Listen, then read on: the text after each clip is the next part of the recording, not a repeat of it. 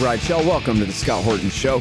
I'm the director of the Libertarian Institute, editorial director of antiwar.com, author of the book Fool's Errand Time to End the War in Afghanistan, and the brand new Enough Already Time to End the War on Terrorism.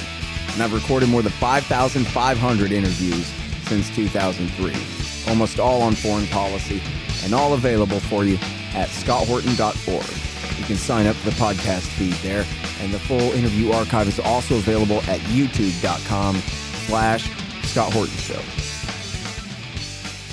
Guys, Oh. on the line, I got Peter Van Buren. Hell yeah, welcome back to the show, Peter. How you doing? Always happy to be back, Scott. Good. You wrote all this cool stuff, man. At TAC, Thoughts for the Dead. Oh, I haven't read that one yet. I bet that's really good. Revisiting Hunter Biden's laptop. That's very important. But first, we got to talk about your first original piece that you wrote for the Libertarian Institute. The Russiagate hoax goes deeper than we thought. That's right, everybody. Me and Peter Van Buren, we still got chips on our shoulders about the Russiagate hoax. So tell us what we've learned recently, Peter.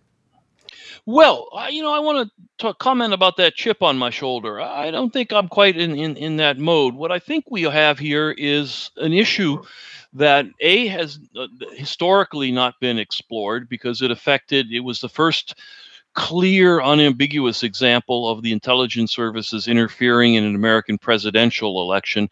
Um, and yeah, I know about Dealey Plaza. Um, but that, but because this is going to affect the next presidential election in 2024, there's enough hangover from what happened with Russiagate that we still need to talk about it because it's going to be a factor in the 2024 election. Um, I believe Donald Trump is going to run, and I believe that many of these unresolved issues are going to be dragged forward. And so, for those who say, well, this is just, you know, Peter and Scott working out their uh, anxieties, well, no, not quite. We're talking about the future here. We're talking also about whether or not we as a nation are ready to give our tacit permission to the intelligence agencies to play in politics.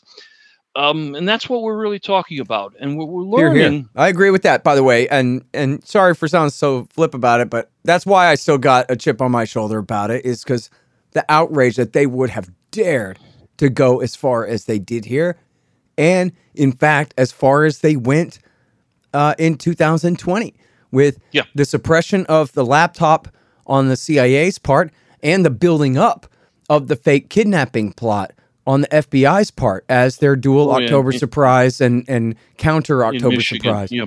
So And this that- is a where- huge deal for whether you know it's it's just like when the CIA was spying on Dianne Feinstein's staff on the Senate Intelligence Committee and then trying to refer them to the Justice Department for prosecution for doing their job of investigating CIA torture and it raises the whole question here of just how post constitutional are we now in this country and how are we going to survive this?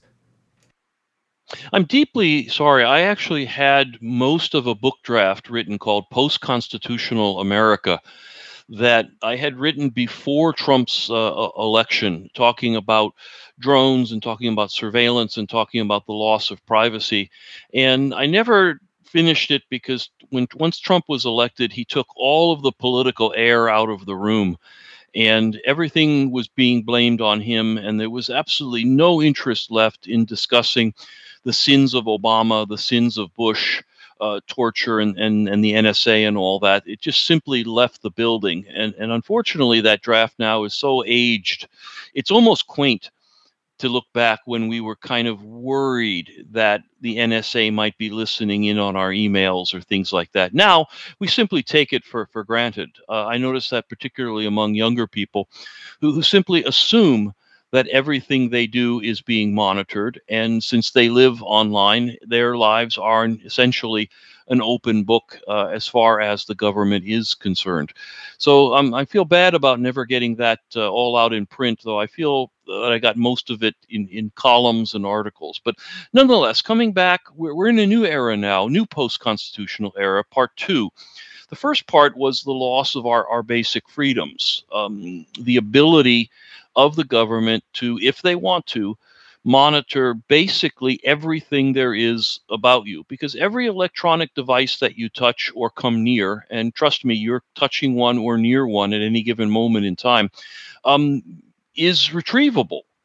Some of them are easier than others, but it's retrievable and it's storable. We see this happen. Um, as your listeners know, I used to live in New York City, and New York, along with London, is one of the most surveilled cities in the world. Um, I was assuming my apartment was not monitored in, in some way.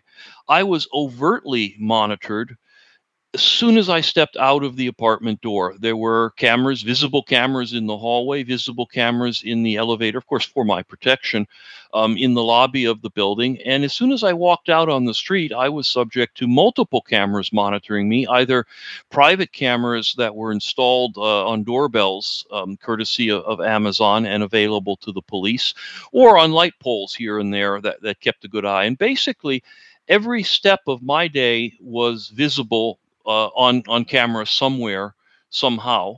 Um, and if you've got a camera, you can have a microphone, uh, and that's that tied in with the ability to see where I use my credit card, and, and that's not hard. I mean, I can go online and monitor myself. Um, when my kids were younger and were using my credit card, I could monitor their credit their use in real time and know where they were, and make a good guess where they where they who they were with. In fact, I could phone up one of the other parents and say, uh, "My daughter just uh, spent twenty bucks at." the so and so movie theater. Uh, what is your daughter's show? She hey, they're supposed to be together, and my daughter's spending money someplace else. Hmm, Big Brother comes down. So I got used to post constitutional America part one, as we all have. But now we're in post constitutional part two, and that is where the intelligence community, particularly the FBI, is playing a very active role in who we will vote for and in influencing the elections, particularly the presidential elections. There's simply not enough time and bandwidth to scrutinize the local elections, though it's hard to imagine they wouldn't be active there uh, as well. But certainly the large scale political events, such as the presidential election, are being dramatically influenced by the intelligence services. You mentioned uh, Hunter uh, Biden's laptop, and I'll be happy to go through that in more detail uh, a little bit later if you like. Yeah. But essentially, when the details of Hunter's laptop came out, which showed that at the very minimum, he was pretending to sell influence for money if he didn't actually sell influence to his dad for money, um, and exposing himself as an intelligence target. In other words, if you wanted to blackmail someone, how about a guy who photographed himself with hookers and, and meth pipes, whose dad was vice president? Um, and who's used dad's credit card and dad's insurance uh, along the way. Boy, what a target that is. You wouldn't even need to have your A team on that one. You could probably have the, the Chinese could probably have the equivalent of their intel services interns working that case. Nonetheless, um, 51 supposed senior members of the intelligence community, including your best friends, John Brennan and, and, and John Clapper, um, came out and said, well, the Hunter Biden thing has all the hallmarks of a Russian disinformation operation, so please don't pay any attention to it. And the, the complacent media, if they're not directly influenced by the intelligence services by planting people, as they did during the 1950s, 60s, and 70s. And that's obviously past speculation into fact. Um, if they don't have active people influencing them, then they're complacent enough that they just went along for the ride.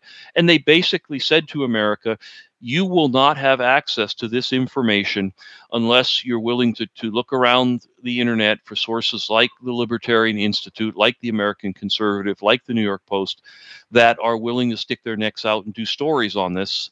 We'll discredit those stories, of course, and call you a rube for actually believing that stuff. Well, it turned out to be true. But what mattered was holding off America from understanding that truth long enough to get Joe Biden uh, elected. But now we're learning that the intelligence services played a very significant role in the 2016 election, and those same tools are going to be available to them to play in 2024. There's enough blowback that there's already influence on 2024 before they even start up um, operation number three here. But let's go into it in some some detail. What we know about 2016 is based on two broad streams. One is perhaps unreliable. It's a series of unconfirmed reports from organizations like uh, Veterans for Veterans of Intelligence uh, personnel, former NSA, CIA, FBI, and State Department people who have uh, turned a little bit and realized that they had been used in their professional careers and now try to expose naughtiness on parts of the uh, three letter agencies.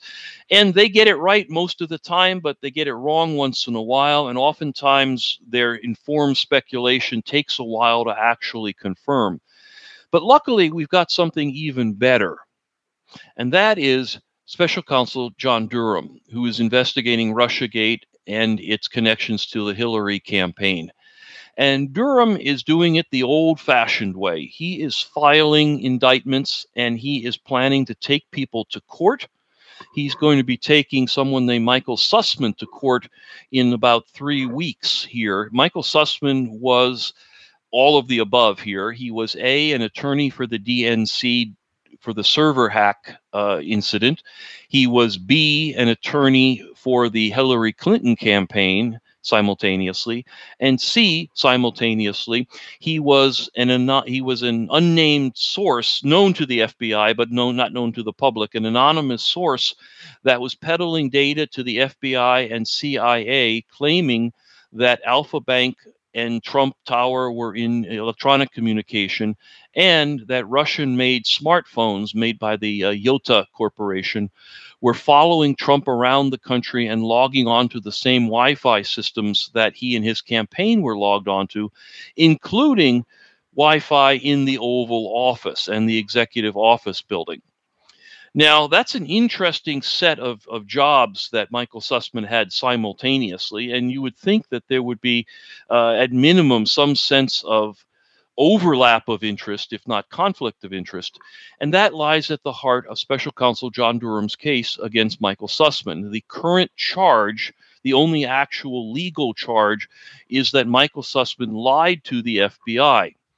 In July of uh, 2016, in the midst of the campaign, Michael Sussmann went to the FBI and later CIA and said, I have information from a anonymous benefactor who says that he can prove that the Alfa Bank, the Russian Alfa Bank, with quote ties to Putin unquote, um, has been communicating regularly back channel with a server in Trump Tower, and it may be the way that Trump's Russian handlers are contacting him.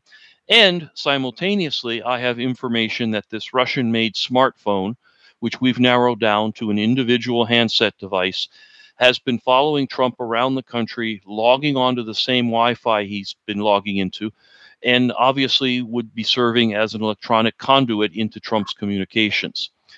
When he went to the FBI and CIA with this information, he told them emphatically that he was a private citizen, a uh, guy who's just out to do the right thing for his country. He did not reveal that he was working directly for the Clinton campaign. And that material misrepresentation, that little bit of fraud, um, is what the criminal case against him hinges on.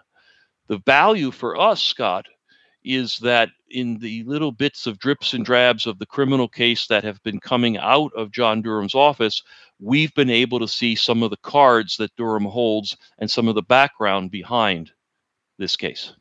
All right, so we got the uh, the kind of the major threads of the origin of the thing, the Steele dossier, the um, the goddamn uh, um, CrowdStrike identifying the Russians as the hackers, and then I'm spacing out the third thing that also traces back straight to this same uh, law firm. Alfa Bank. Oh, the Alfa um, Bank, exactly. The uh, with the, and the, smart, uh, and the Russian smartphone as number four. Oh, right, and the, the smartphone is number four there. So now, now yeah. and now we're just was the smartphone thing part of the story all along, or that was they were pushing that sort of in tandem with the Alfa Bank thing, but that yes. never really got picked up until uh, really until the Durham investigation started talking about it. That's, Is that right? That's right. That's right. Because what happened was the election. And all of this stuff became kind of a moot point for the American public and the American media once the presidential election occurred and Trump was defeated. Initially, all of this, all of these dirty tricks were designed to defeat Trump in the election um, and allow Hillary Clinton to win in 2016. Now, I may have said Biden a moment before. Excuse my uh, my old age. Uh, memory is the second thing to, to, to go often. But the idea was that all of this stuff was being thrown at the wall in an attempt to defeat Trump in 2016 and elect Hillary Clinton. Once Trump was elected, there was a pause, and the Hillary people, the Democratic National Committee, and the Hillary people paused and said, Are, are we done? We lost the election. And after a very brief interval, they said to themselves, apparently, because they went back right at it, they said, No, we're not done at all. Trump doesn't have to stay in office just because he was elected legitimately by the American people. That doesn't mean he needs to serve four years. We may be able to impeach him and drive him out of office. And that's when all of these entities, the dossier, the cell phone, the Alfa Bank, Chris Steele, Michael Sussmann, the same characters that were active during the uh, the game of the election, all of them jumped back into the game in January of 2017 in an attempt to drive Trump from office. The first shots were fired by James Comey and John Brennan, who went to Trump very early in January of 2017, before he actually had been inaugurated, and said, uh, pretended to, to be informing him that the Steele dossier was uh, in existence, uh, was out there, and might contain derogatory information.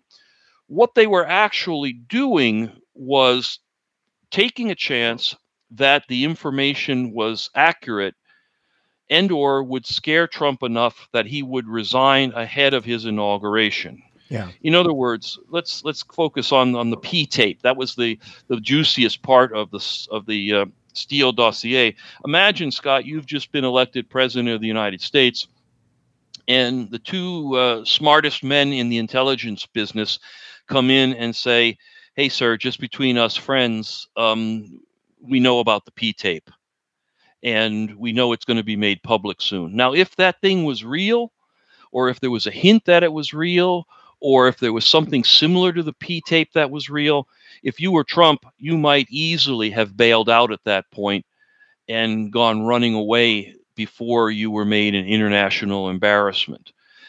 That was Brennan and uh, Comey's uh, thing. And in fact, Comey has admitted that he first wanted to wear a wire to that meeting, decided not to, instead, had one of his uh, FBI agents waiting for him with a classified laptop in a car downstairs from the meeting where they took the meeting. I believe it was in Trump Tower. Um, and as soon as Comey came out of the meeting, he recorded his contemporaneous notes of what Trump said, including comments about how he felt Trump reacted. In other words, he was trying to see if Trump was going to, you know, his eyes were going to pop open or he was going to start to perspire or do any of the things that supposedly indicate guilt when the dossier, when the Russia ties were all brought up in this meeting. Um, and that formed an, a big part of Comey's initial attempt to get Trump to resign, later became fuel for the Mueller investigation, which, as we know, dragged on for several years. Hang on just one second. Hey, y'all, they've got great deals on weed at thehempspot.com. The Hemp Spot specializes in Delta 8 tetrahydrocannabinol instead of Delta 9, so they can send it straight to you anywhere in America. Recently, a friend moved and didn't have a guy in his new town. But then he heard about thehempspot.com on my show and was saved, figuratively and literally. Because if you use the promo code Scott, you get 15% off every order and free shipping on any order over $100. Legal jams, bud, gummies, and the rest in your state. Thehempspot.com. Spell the THC. You guys, my friend Mike Swanson has written such a great revisionist take on the early history of the post World War II national security state and military industrial complex in the Truman, Eisenhower, and Kennedy years. It's called The War State.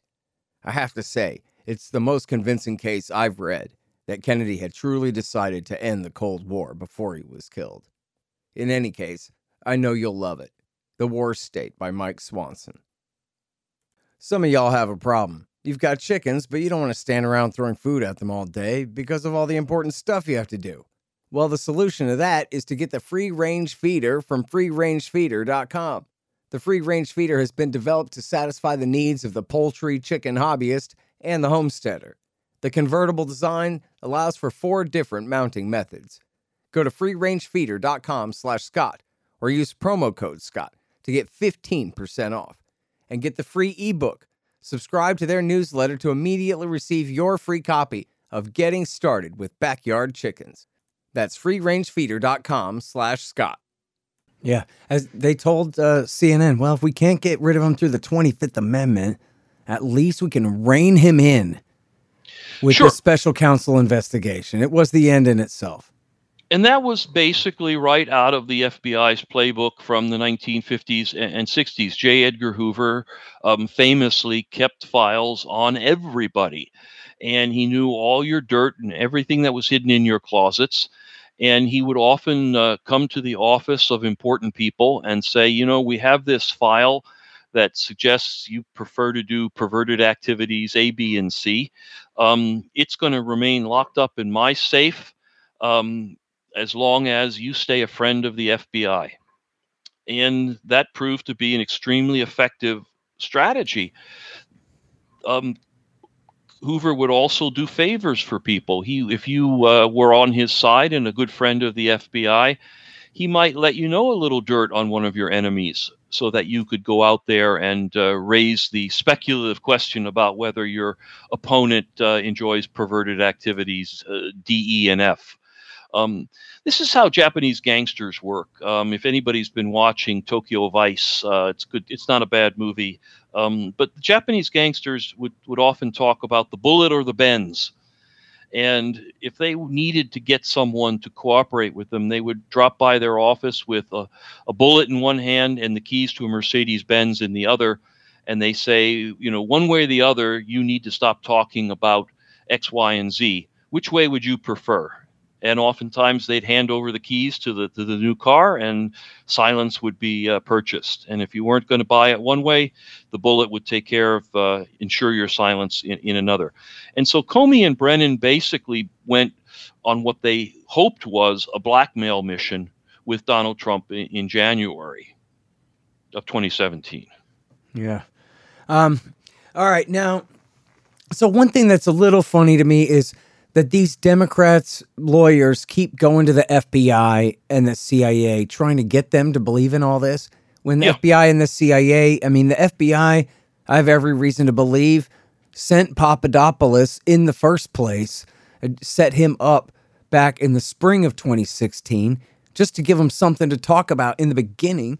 And it looks like Yep. the FBI, like Comey's FBI and Brennan's CIA, were involved in this all along. Now, I know that there's compartmentalization, and one part of the CIA, for example, debunked the lies against uh, Carter Page. But then again, they let those lies stand in the public for years without defending their guy either. that's Um, correct And so help me understand, you know, this is not just formalities and checking boxes that the Democrats are saying if not to their what, one pet FBI agent, they're dealing with a separate FBI agent, so they got to actually fool this one into buying it. Is that it or what? Well, there's a, cou- there's a couple of things playing here. Fir- First of all, just back to the idea that they let Carter Page uh, dangle there. That's a big deal. Um, sources are gold. That's that's what that's how you learn things if you're an intelligence agent.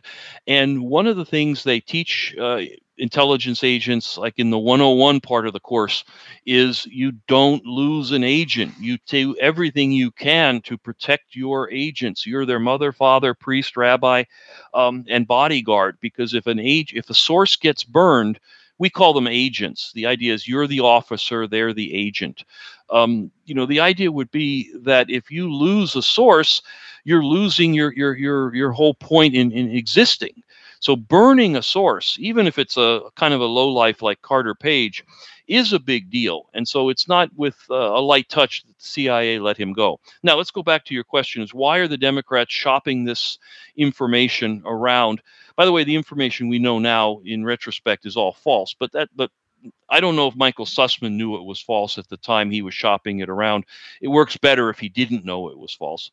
Um, and the same thing for Chris Steele, who did know it was false. But Chris was a professional uh, intelligence officer, and he knows how to tell a lie um, better than um, your teenage daughter.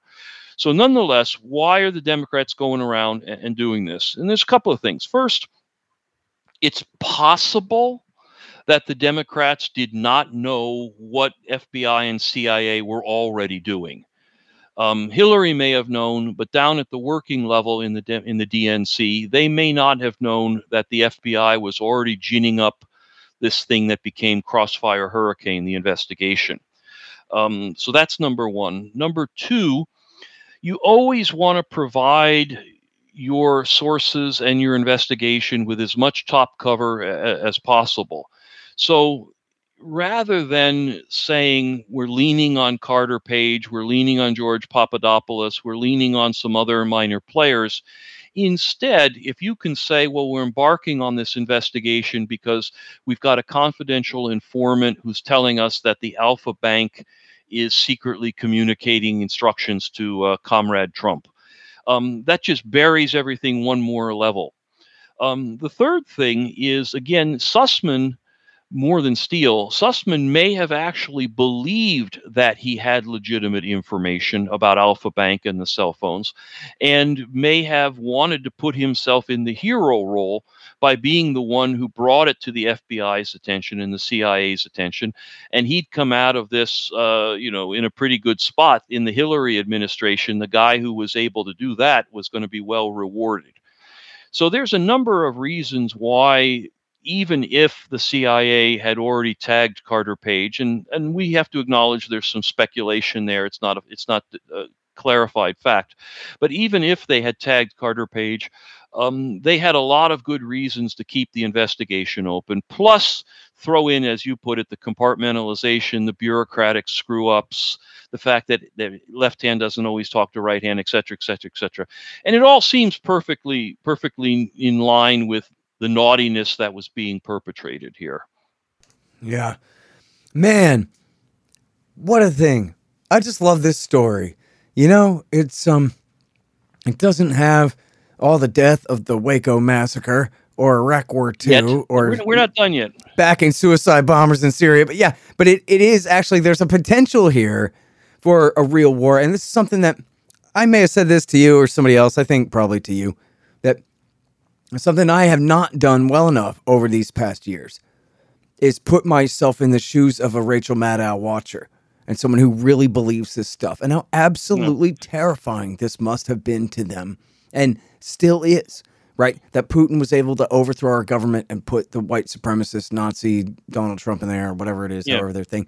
That, I mean, man, that really must have terrified them absolutely out of their wits. And it has so much to do with their perception of the Vladimir Putin that is at war in Ukraine right now. As bad as that is, they're living in a different world than you and me uh, with the Vladimir Putin that they imagine here, you know? And, and, and right now, what those people are trying to do, of course, is they're trying to deny the facts that John Durham is unearthing. They're trying to deny the conclusions that you and I are are, are able to reach here, um, as well as other sources. I have to say, Matt Matt Taibbi, as always, is, is on this. Glenn Greenwald, as always, is on this. The New York Post is doing a very good job with it. So this is not. Uh, unique to, to you and I, but we certainly have been uh, keeping up with the big guys on it. Um, it must terrify them in those little dark moments when they realize that maybe everything they know is wrong. And that the intelligence operation that was run against our election did not originate in Moscow, but actually in DNC headquarters and that they have been manipulated. Nobody likes to wake up and realize that they're the ones who were the pawn in the game. Um, it's like that. You know, I've made that that the joke about where you give the guy money and he's going to go around the corner and bring back your uh, your real Rolex for only three hundred dollars. And after you know an hour or so of waiting there, and he doesn't come back, you come to realize, wait a minute, I've been had and nobody likes that feeling. And I think a lot of the Rachel Maddow fan boys and girls are going to be having those epiphanous moments and, and realizing that, wait, we've been had. This is all bunk uh, along the way. And we've been not only party to it, we were influenced to vote in a certain way because of it. Now, one thing I want to want to stress in terms of the, the, the disbelievers out there um, is to in, if in any way you know someone who's been in the intelligence community or you have access to some good books that talk about how these things work and they don't have to be contemporary books. We don't need something that that's talking about what's happening in langley you know last week. Read stuff from world war ii read stuff from the cold war. This operation is textbook stuff. The idea that you use cutouts who are immune immunized. For example, in, in America, lawyers are allowed to get away with lying in different ways than private citizens are if they're, uh, you know, hired by a, a, client and things like that. Um, you know, go ahead and take a look at this, and it's a textbook operation. The money started with the DNC Hillary campaign, but it goes through, first of all, the DNC laundering process. Then it gets handed off to Perkins and Coie, the law firm. And of course, in America, you have to be very delicate law enforcement wise when you're asking questions about relations between a client and a law firm. Then Perkins and Coie, the, the, law firm that all these people worked for, then they hand it off to a contractor called Fusion GPS. Fusion GPS later hands it off to Christopher Steele and Michael Sussmann, who themselves pay subsources, uh, on another level below them. So by the time the money is reaching people like the researchers at Georgia Tech who supplied some of the background information that Michael Sussmann believed implicated the Alfa Bank, those guys are innocent in, in, the sense of they don't have any idea in the world who they're working for or who they're actually responsible for empowering. And that's what the point of this is. You know, this this is something the CIA was particularly effective in the 1960s doing is funding research at American universities. And a lot of researchers were opposed to the idea of working for the government at all and working for the CIA in general. Um, if somebody comes in and says, "Gee, we'd like you to figure out how to make napalm more effective," a lot of people, a lot of researchers would have said no. But if you go through a series of cutouts, and the last guy in the line is a uh, clean guy who works for a dry cleaning company who wants to know how to make something less sticky and by converse more sticky. Well then the application to napalm which sticks to skin famously um, becomes clear. But you the researcher don't know. In fact the guy who you're meeting with from the dry cleaners association he doesn't know who he's working for. And then at that point the research is clean, the money is clean. Now, I did as part of the article that ran exclusively on the libertarianinstitute.org, and it's still up there if people haven't had a chance to read it. I did get a chance to speak to a former uh, colleague of mine who does work in the intelligence community on the administrative side. And few people understand how small the um, covert community is and how large the administrative side of spying actually is. Think about like a public high school, I bet, right? it's like a public high school. Bosses right? outnumber the kids. Yeah, you, you've got you've got three assistant principals and only one janitor, right? Um, you know, the idea would be that, that, for example, think about if you're going to create a, a fake identity for somebody. Um, in the old days, all you did was print up a driver's license and, and off you go. But now you've got to have social media, you've got to be able to Google that person. And the idea that you come up with nothing on Google is no longer a very convincing argument. That that rings a whole lot of bells. Um, if there's just literally nothing on uh, available publicly about a human being who, who's in a government job or in a high corporate job or something like that. So think about the amount of work that's involved in creating a covert personality. Well, the same thing goes for money.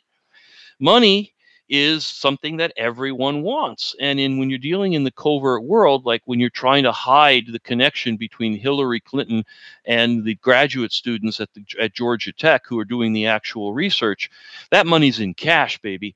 And handfuls of cash have a tendency to disappear if you don't keep track of them. And so elaborate uh, accounting systems are set up in the spy world to make sure that the money gets where it needs to go, that it isn't skimmed along the way, um, and that the people who get it get it clean so that they can legitimately say, I had no idea I was involved in this. And to their credit, some of the researchers at Georgia Tech have publicly written that they were not involved in any of this, that they don't, uh, they, they, they didn't know they were involved in what they were involved in. Let's put it mm-hmm. that way. Yeah, um, and I do believe them when they make those, those claims because that's how the game is, is played anyway, my point is is that this person who did the administrative work uh, in the intel community said to me that this is, in her opinion, a very large operation.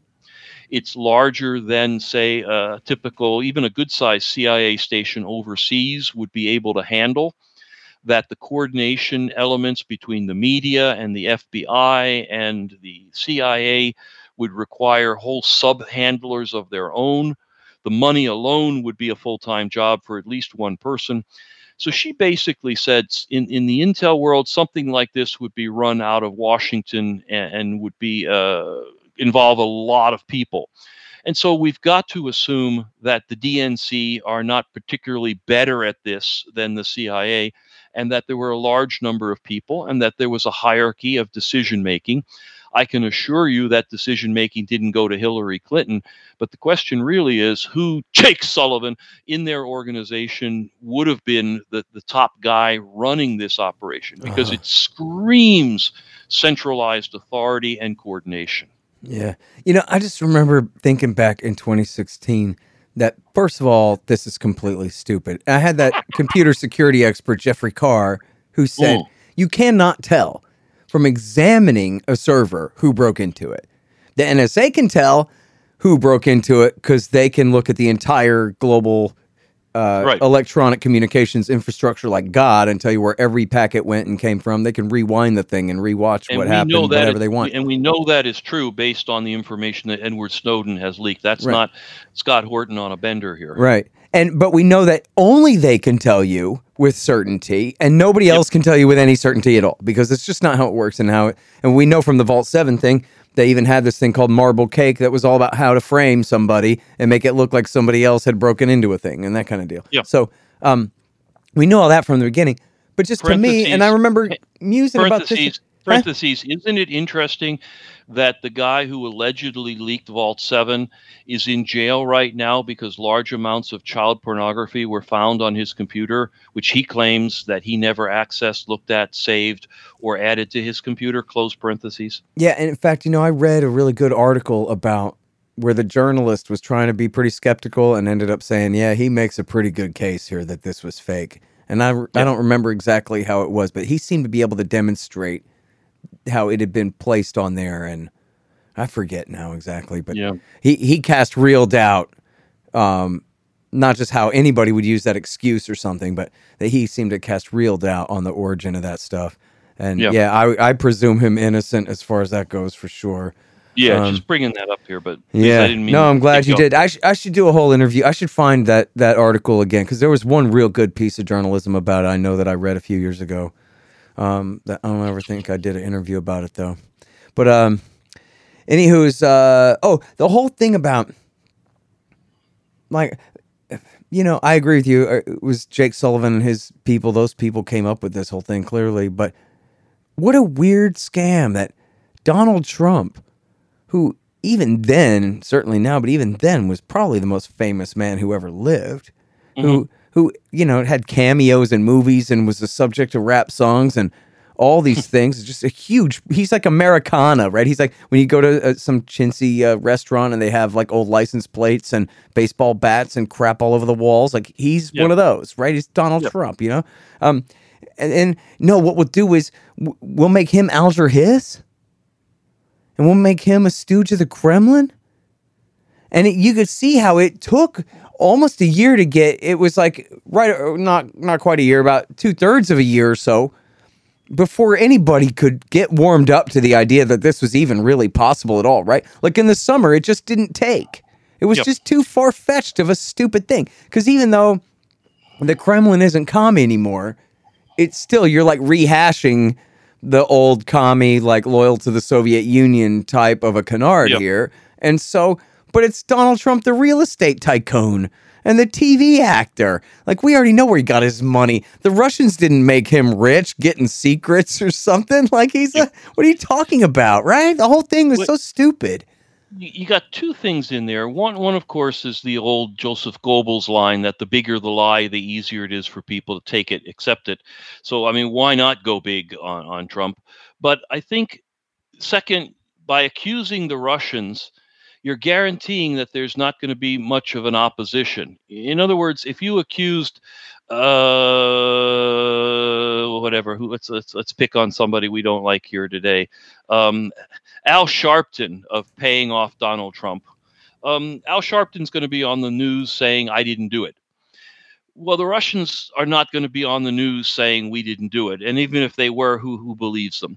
The third thing, though, and I think this was the most significant factor, they they could have said Donald Trump, you know, has a thing for ponies, and the media would have blasted that thing into the American brainstem long enough, loud enough, and hard enough that you couldn't help but starting to believe it. Uh, and the, the, the Democrats were very skillful, and the, and the people they employed as intelligence operatives, my hat's off to them. They ran a near perfect textbook information op against the American people. They were brilliant. They used leaks to the right people. They used public announcements alongside secret leaks. They planted documents all over the place, eventually used BuzzFeed to leak their primary document at just the right time. They ran a brilliant information op. Trust me, this one is going into the textbooks at the farm, and everybody in Langley is going to be studying this one. Of course, they'll they'll they'll change the names, but everybody's going to be studying this one for a very long time. It could not have been done better. The fact that the media was so compliant made it easy, but that doesn't take away from its its evil brilliance. It was Yeah. really, really, really done well. Give me just a minute here.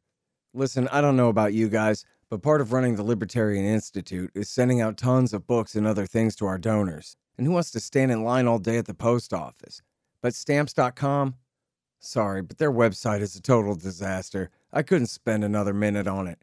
But I don't have to either, because there's easyship.com. Easyship.com is like stamps.com, but their website isn't terrible. Go to scotthorton.org slash easyship. Hey, y'all, Scott here. You know, the Libertarian Institute has published a few great books. Mine, Fool's Errand, Enough Already, and The Great Ron Paul. Two by our executive editor, Sheldon Richman, Coming to Palestine and What Social Animals Owe to Each Other. And of course, No Quarter, The Ravings of William Norman Grigg, our late great co founder and managing editor at the Institute.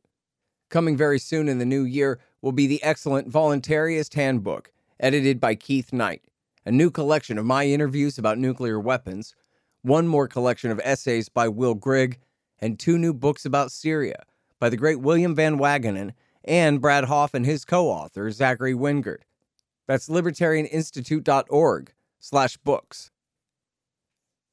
Yeah, man. All right, which brings us to our second and same subject, which is the piece about Hunter Biden's laptop revisited here and the context there. Speaking of information ops, I mean, I've heard people say um, that when you look at 2020, you have what's very close to a color coded revolution. That, and you know, maybe because the Russiagate story was over, people sort of missed it in a way. But we mentioned before we had the CIA, you know, completely crush the story of the laptop, and you had the FBI promote this story of a bunch of Trumpians were going to kidnap and murder the governor of Michigan. Also Yeah. came out in October. That was a huge uh, October surprise there. But then you know, the people who really strongly favor the election was rigged against Trump phenomenon like to point to this story in, I'm pretty sure it's Time Magazine, not Newsweek, um, about how, yeah, well, we did kind of rig it, but it was only for your own good. We, we were actually, we were fortifying the election, is what we were doing. Preventing Trump from rigging it is what it was about. See, Yeah. but then, so, and you know, there's some honest truth in that. If you look at it from their point of view, like that's fine because Trump was clearly determined to try to get away with winning no matter what. Uh, if, from his own point of view, not that he was very good at it. Um, but um, part of it in there was how whichever these dark money liberal groups were paying the leftist protesters to stay out there in the streets in that summer of riots and all of that and how part of that story too was how they were able to turn them on and off like a light switch too and that in, in other words like one example i know was keeping them away from january 6th where were all the leftists they had been ordered by the central committee to not show up so they didn't um, and so this is exactly this is what Raimondo would have said. Look, it's the Ukrainian template. This is how they did the Orange Revolution in 2004. This kind of thing. It's you know it's very obvious sometimes, and that's part of it. You know, I mean, people go back and and this is this is alert alert. This is not a Nazi era analogy. Alert alert because I hate those kind of things. But I mean, if you go back and you look at, at Germany in the 1930s, an awful lot of people went along with things because they wanted the outcome that they saw was being manipulated to. In other words, what was done in 2016 and what was done in 2020 to manipulate our elections by the intelligence services was not done against the the will of 99% of the American people. If you said to the American people, "Do you want the FBI to to uh, influence the election?" Americans are going to say, "No, we're a free country." But if you said, "Gee, wouldn't it be nice if there were some uh, kind of advantages granted to to Biden?" um, to help him beat that son of a Trump before fascism takes over in in America, I think an awful lot of Americans would quietly nod their heads and say, you know, I just don't want to know too much about it, but if it happens, uh, it's probably for the better. And so it, you, you're dealing with a very willing audience. It's it's kind of like magicians, you know, they go out and they do their magic tricks. If you really, really, really want to see if you can check them out. You know, I mean, unless they're really, really good, if you sit off to the side and watch real closely and don't get fooled by the distractions and stuff, you know, you might be able to figure out the sleight of hand because you know the ball can't go through the cup. Right, the ball's got to be in his hand, and it's got to get out of his hand and under the cup at some point. So if you logically watch with that in mind, then maybe you're going to catch him in, in, in the act. But I think so many Americans were so beaten about the head and shoulders on this anybody but Trump stuff. And given enough you know they were they were good. They put enough doubt into people's minds you know well maybe trump would enact some kind of fascism if he was reelected. Maybe we would be looking at awful things. And certainly with groups that are ge- that generally automatically consider themselves victims and vulnerable um, they were ready to believe all that stuff. Um, the sleight of hand doesn't have to be that good it just has to be good enough that everybody has deniability um, to say, hey, you know, 51 people from the intelligence community said the Hunter Biden laptop was probably Russian disinformation. Well, good enough for me, Fran. I don't know about you. And it doesn't have to be great, it just has to be good enough to limp across the finish line. And that's, I think, what we saw with the Hunter Biden laptop. I did a, an article for The Spectator where I also write once in a while right now. I write for the American version called Spectator World. And you know, I said this these are all the reasons we should have known that that announcement by 51 intelligence professionals was a bunch of BS and just dissected it and it, it it's not real hard to figure out unless you know you wanted to believe. Yeah. Well, Scott, and there Scott, are enough of them who do want to believe. You know what? That's my first interview with Alan Bock 19 years ago. He said to me, he goes, People do like to believe. Scott, I'll always love you. I'll always care for you. I'll never, never, never do that to you again. I know you want to believe me because we've got something special here. it's not hard. Yep. It does work very easily. And you know what? There's that great quote from Carroll Quigley about the only reason we let there be two parties is so we can switch them off back and forth every four or every eight or even four years if necessary without ever leading to a substantial shift in policy. So half the time, um, people feel like they're on the outs and they're upset. But then eh, half the time, they kind of feel all right again, like their team's in power and everything's probably going to be more or less all right. And then they switch back and forth. And, you know, those of us looking for the magician's sleight of hand or just sitting here. You know, we have to grumble through all this as they switch back Yeah, and yeah, forth. yeah, no, While most people go for the scam, you know? It's just like professional wrestling. There's a good guy and a bad guy, and the good guy gets his allies, and the bad guy gets his allies. But in the end, the game is rigged, and somebody, not you, knows in advance who, who's going to win. With the Hunter laptop, it was obvious to me, and I was privileged enough to be able to see the the Hunter Biden emails. Um, and God help me, I'll never unsee a few of the pictures of Hunter with his hookers and, and half naked doing blow and whatever else he was up to.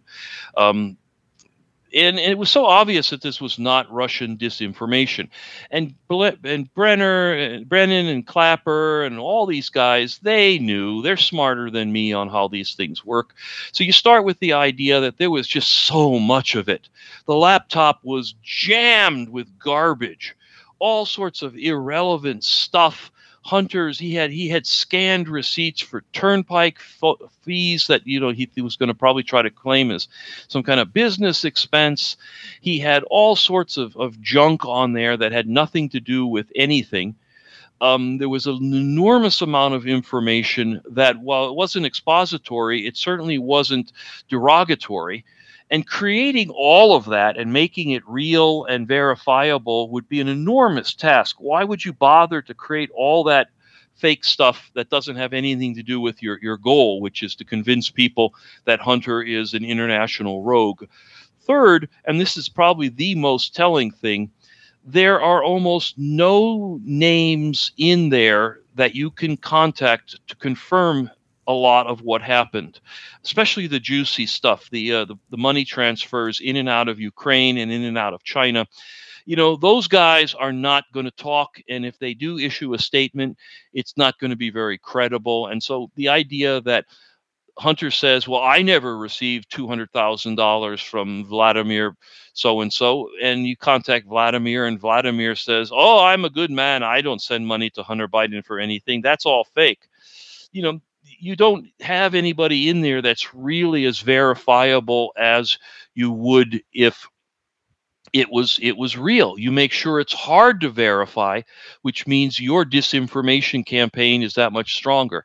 So the whole thing was obviously bunk from top to bottom. Uh, and Clapper and, and his buddies, his his 50 buddies knew that. They would never allow a statement to be in a case file claiming such and such was disinformation based on that weak a set of evidence. They would send that junior officer back out in the field and say, "Try again, buddy," or you know, "We're transferring you to the motor pool."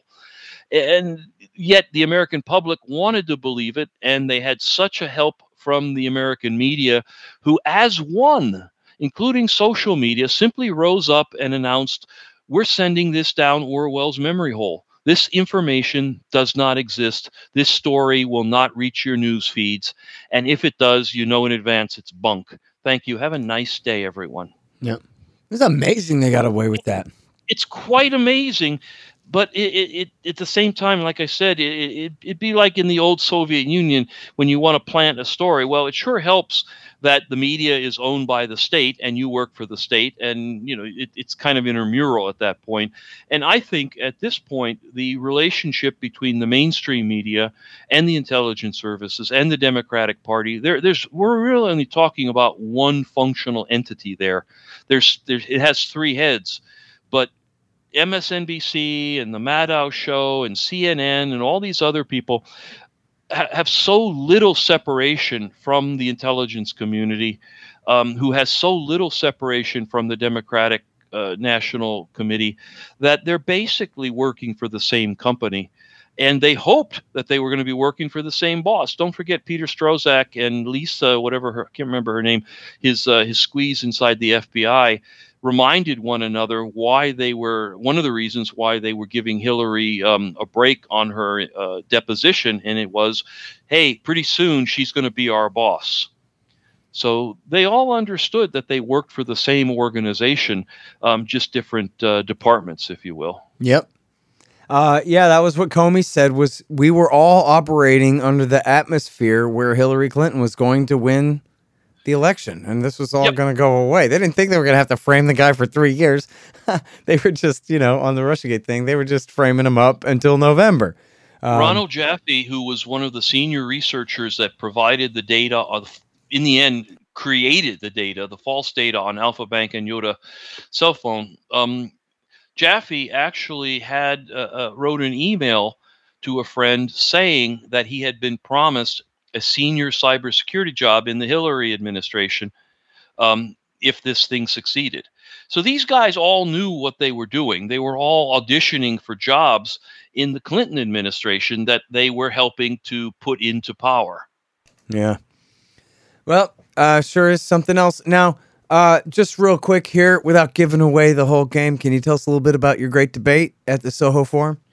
Absolutely. First of all, a shout out to, to, to Gene Epstein, who organized the Soho Forum, Connor Friedman, who was one of the people who uh, handled the technical thing. And I understand he helps edit your uh, your podcast. Wait, no, there's well. two different Connors. It's, it's Connor O'Keefe is the guy that you're talking about, and he Oh, I'm sorry. he edits my show, but Connor Freeman is one of my guys at the Institute. Well, I'm glad for both of their participation, but for your editor, he mentioned that occasionally when I use profanity, it means that it's a little bit extra work for him.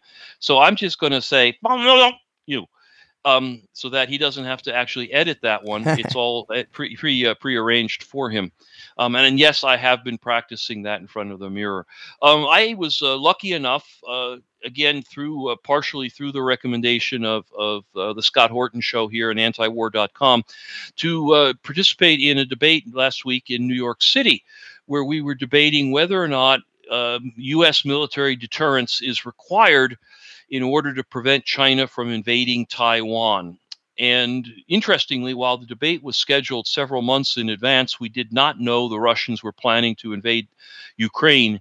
And so, while our initial debate was scheduled kind of uh, in, in the in the pure snow, the debate took place under the shadow of what had happened in the Ukraine, and that, that obviously influenced things quite a bit. Um, my opponent uh, from the Brookings Institute was very skillful about trying to tie um, what happened in Ukraine to what might happen in the Taiwan Strait. Um, my efforts to disassemble that, to explain that China Taiwan had absolutely nothing to do with Russia Ukraine, uh, were a tough sell given the, the weight of the media uh, who were pressing much of the same story. There was quite a bit of things in the media, if you read about Taiwan issues, talking about how the Ukraine example is going to play out. Um, and things like that. So he, he did uh, score some points on there. But in the end of the day, I think I was able to make clear to the audience that there is exactly no chance that China will ever invade or attack Taiwan. And the reasons for this, uh, I've detailed, I've got coming out in an article uh, in the American Conservative, probably on uh, in the very near future. So keep an eye on that website. Um, and uh, things like that. So I think I was able to score some points there. But more broadly, I think I was able to to help them understand that American deterrence, and yes, there's quote marks around that word, since World War II has probably spawned more conflict than it's ever stopped. That we set up this massive ring of 750 military bases around the world in order to counter the Soviet Union. When the Soviet Union and communism went up and died, we did the logical thing, which was to maintain all 750 of those bases as if nothing had ever happened. And it revealed very clearly that the whole argument that we were there to deter the Soviet Union was just a bunch of bunk.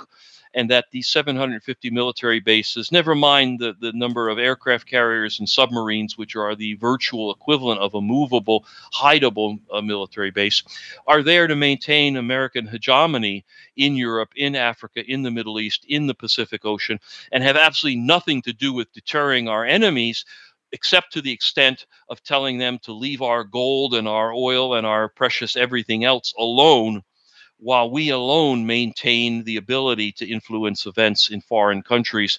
And they just better watch their backs because we may just deter something right up their ass. Um, put a boot where we want to put it when it's time to go. Yeah. A little bit of work for you to do there, Connor. But anyway, yes, everybody can check that out at Reason Magazine, and it's on the YouTubes there, and uh, see the great debate. And of course, you know, Peter's hilarious throughout the whole thing and everything. Worth a watch.